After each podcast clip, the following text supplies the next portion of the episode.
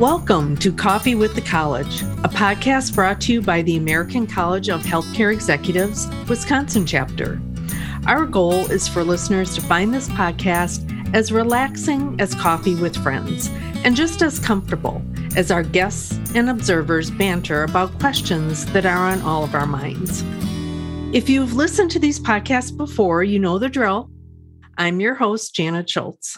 I'm Chief Information Officer at a human services company called MyPath. Our observer today is Madeline Bushman, who is an operations manager in the Mayo Clinic Health System Department of Family Medicine. Today, we're going to explore cultural competency in healthcare systems with our guest, Rochelle Webb Dixon. Rochelle is Senior Vice President and Chief Operating Officer at Froedtert Hospital. Welcome, Rochelle. Thank you, Janet. Truly appreciate it. Glad to be here. We're glad you're here as well. And Madeline, could you say hello so our listeners get to know your voice too? Hello, Janet. It's good to be here. Thanks, Madeline. Um, so, Rochelle, um, to get us started, um, would you tell us a bit about your career path and your current role before we get into today's topic? Sure, I'll give you the short and sweet version.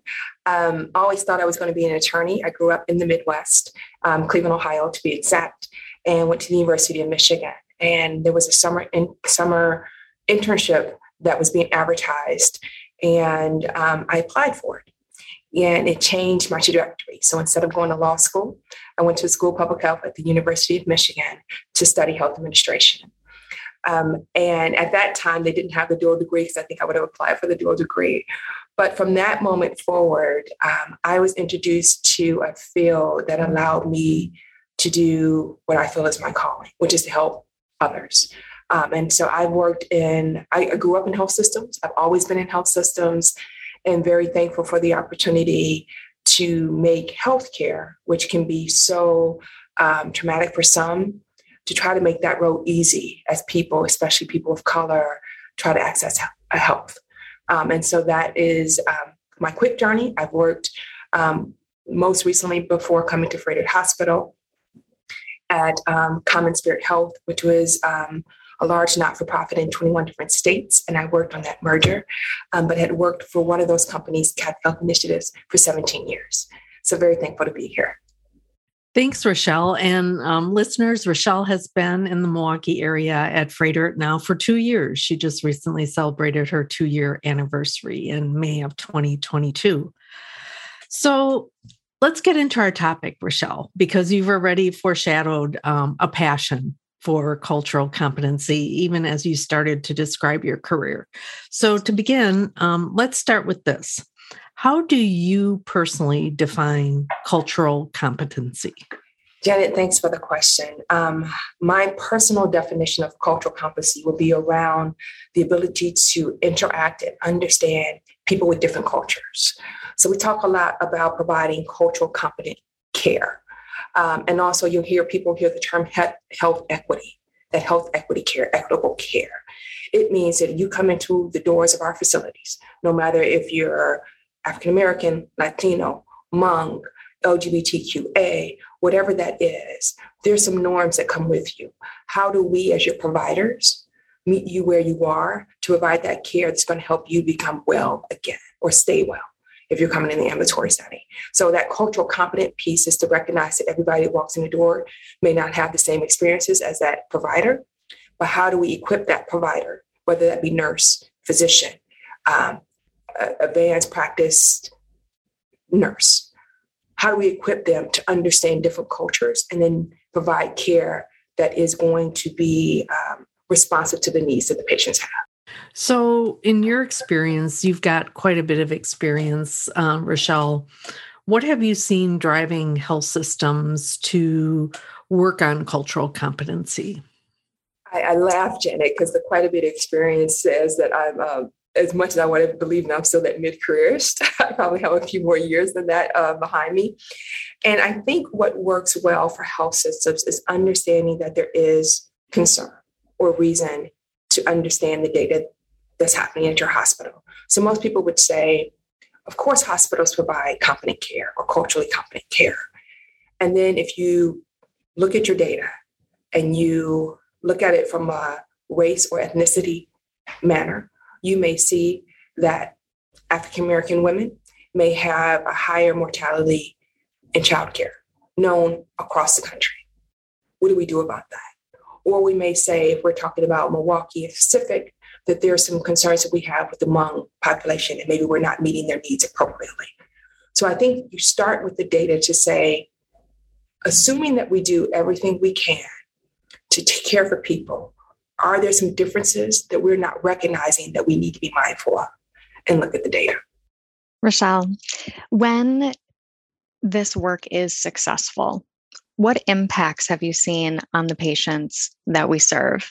and and also tying in some of what you what you spoke about in in this last question with the data and um, when you're when you're analyzing um, the you know the qualitative and the quantitative aspects of that data is is it clearly telling the story as well with with those impacts what does that look like Great, Madeline. So, okay, what works well is what you're asking me, and then how do we, um, how do we tell the full story of who comes through our doors? Is that correct?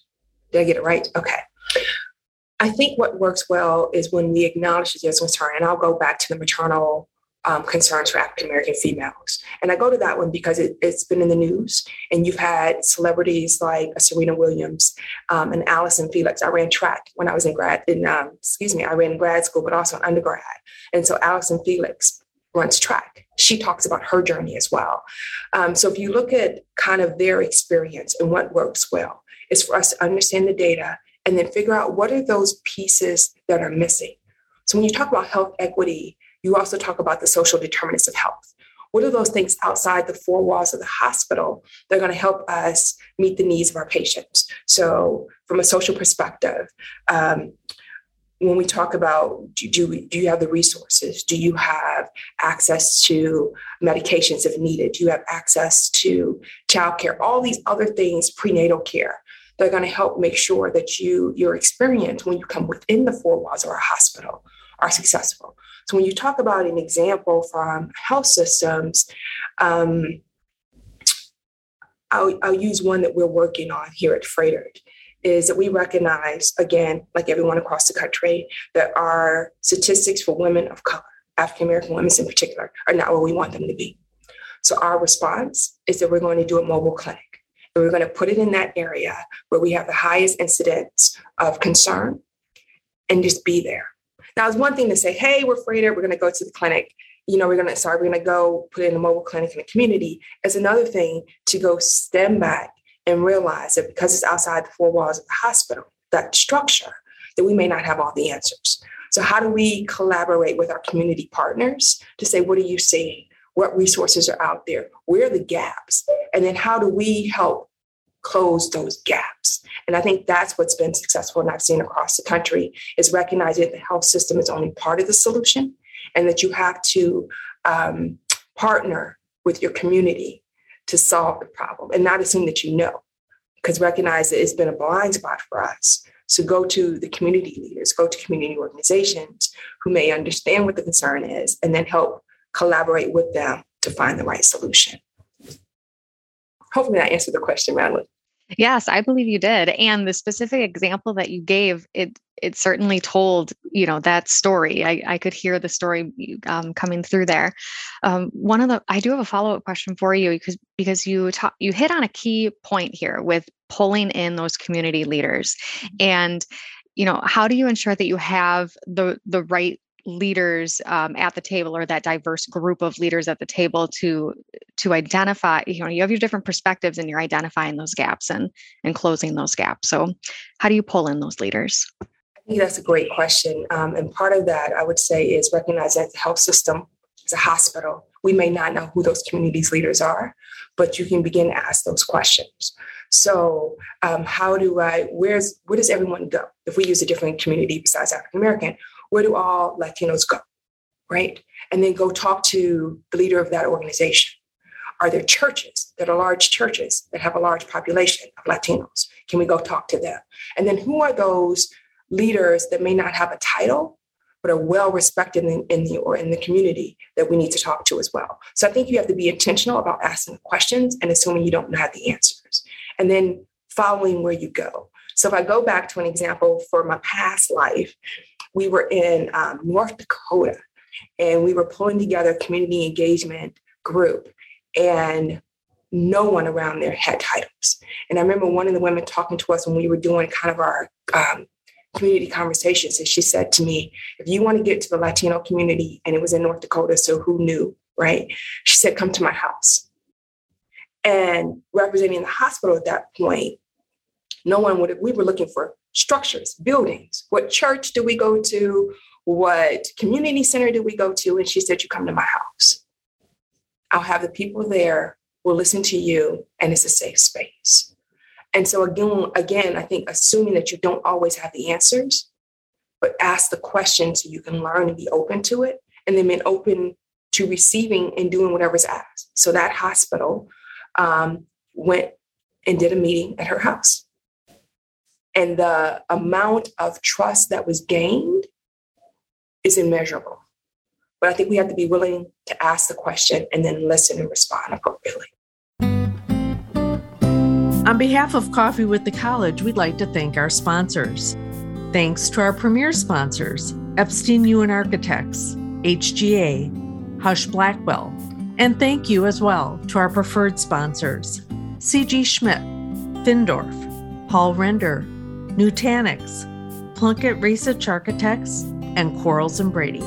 So, Rochelle, with those couple of examples you've given, you've given some great stories around the start of a path to success, right?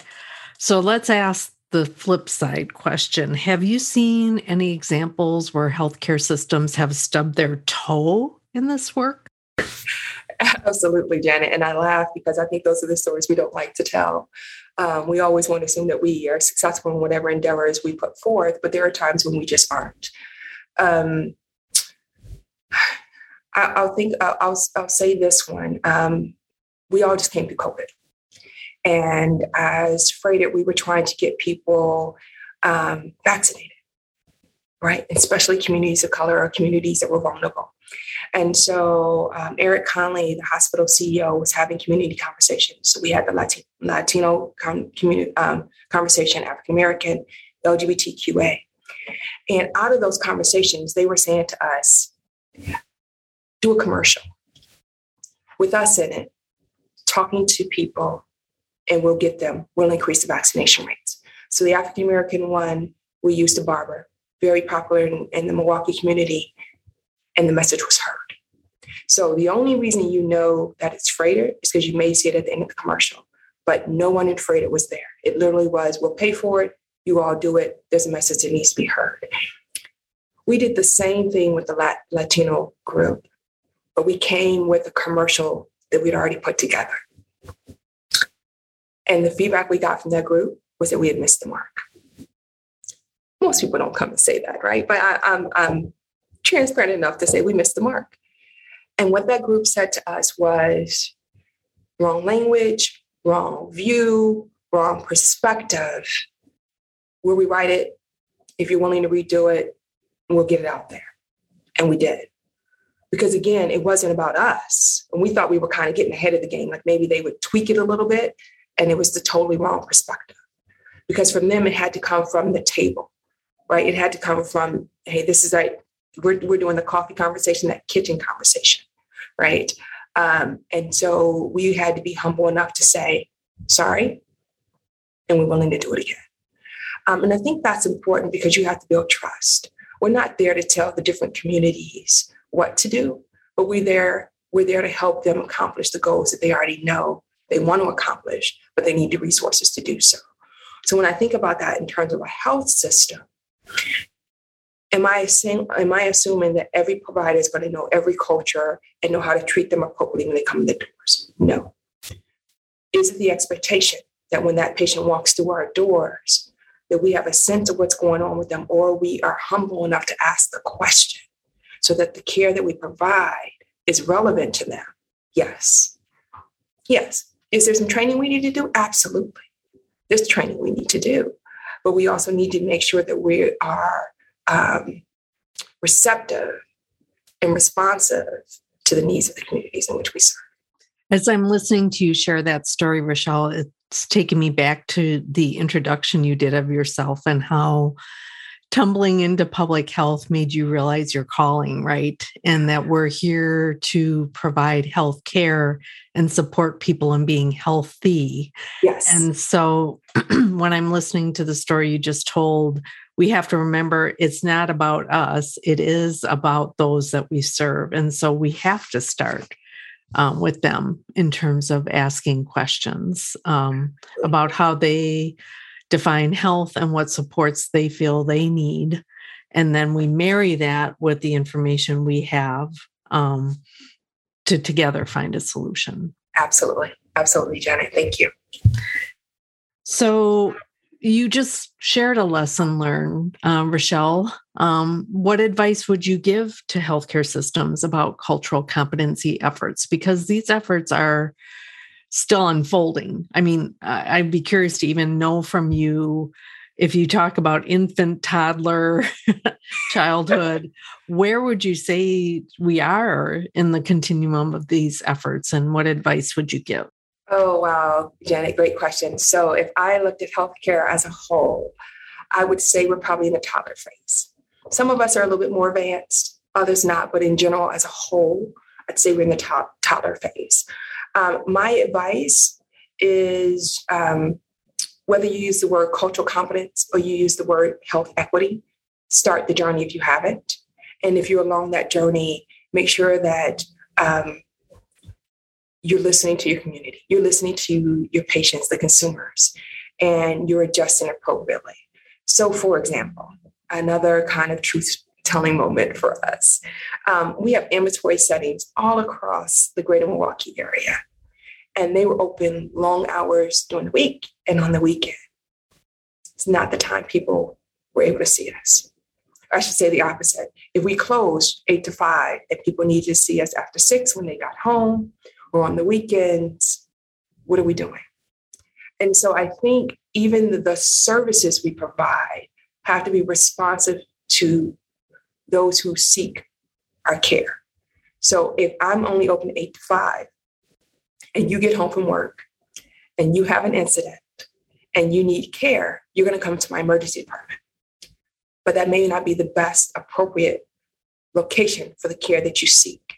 So, how do I provide resources at this point now virtually, longer hours in the clinic, maybe a weekend to meet those needs?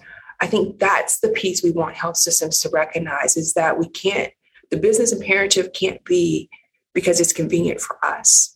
The business imperative needs to be because it meets the needs of those whom we serve. Um, and as we do that and pay attention, I think things begin to change and even how we design hospitals um, would, would change. I laugh when I when we talk about the campus at Froedtert. And mind you, I've worked for academic medical centers before in my prior life, but we want people to remember where they parked. We want people to remember which door they walked in, and we want them to remember um, how to get to their appointment and back. And what we're saying is we got to make that easier for them. So one change is happening at Froedtert. All of our, and you might think it's small, but it, it kind of connects for me. All of our parking structures were named, numbered. So one, two, three, four, five, six, seven. But you would come into the cancer center and going to park in garage two instead of the cancer center parking garage. So when you got turned around because we made you walk from point A to point B and you were trying to get back to parking area two, was it that you parked on the second floor of the garage or was it actually garage number two? So we had to take a pause because we heard from our patients and consumers and say, this doesn't make sense. It's all we've always done it that way, but it doesn't make sense. So now the evolution for us is cancer center parking lot, center for advanced care, parking garage, ambulatory clinics, parking garage, because you know what you came in for. And if you tell me that, I know how to get you back. And then you can figure out what floor you parked on. Small example, but you magnify that in the healthcare that we provide to others. And it makes a huge difference of being responsive as opposed to assuming we know we have all the answers and we know how to provide the care. Great practical, tactical example, Rochelle. Thank you for that. So, Rochelle, as as we've been talking today, it occurred to me: um, how do you view or how do you see the intersect between cultural competency and person centered care, something we've really been focusing on in healthcare as well? You know, it's interesting, Janet. I think um, when you talk about the cultural competency and the person centered care, for me, I agree, are one and the same. It's recognizing that that person is going to come in with some special, unique um, practices, the cultural piece that I may need to be mindful of. And so the one that kind of comes to my mind, I'm full of stories today, is we I was shadowing one of our physicians and they had a Muslim um, patient and her request was that no male see her um, without her clothing. Um, and so the opportunity for us was to figure out how to have an all female surgical team, including anesthesiologist. And that was the one piece. The anesthesiologist was going to be a male. And so we had to go back to her and say, honor your request. Here's our situation do we have other options?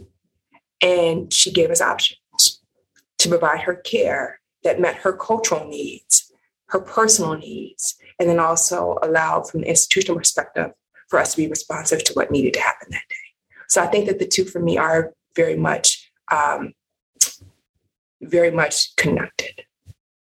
Uh, Rochelle, I have to say, um, Madeline and I have so appreciated you being with us today to do what I think is the start of a conversation on the topic of cultural competency. And I think it's one that we will want to and will need to um, to serve our communities build on in future podcasts. But for today, I, I did make a few notes of some lessons learned as I listened to you. And um, the first one is that we need to start with the data. So um, an underlying theme was assumptions, assumptions, assumptions will hurt you in this work. So we do need to start with the data. And I loved how you simply phrased it as Are there differences we're not recognizing? And so we can start to identify those differences, but then even that is not enough. Um, we also heard from you that we need to ask questions of the community to get better answers. So, again, don't assume we know those answers, but start to ask some of the right questions of the community in order to get um, the answers that we need to plan well to help others be well. And then finally, um, again, along the lines of asking questions, you reminded us we need to be humble enough to ask the questions. And so, for any um, healthcare leader, any healthcare system team listening to this podcast today, I think those are the words of wisdom. Um, be humble, ask, don't tell, and start the journey. Awesome. So, thank you, Rochelle, for being with us. Anything else you'd like to say as we wind up? And Madeline, you chime in as well. Very thankful for the opportunity. Um, I am very humbled and honored to be in this profession and um, appreciate the opportunity to help some if they haven't started and welcome the conversation for those who are along that journey so we can all learn from one another. So thank you. Thank you, Rochelle, for joining us. It was a wonderful conversation. We really appreciate your time today. Appreciate you all. Thank you.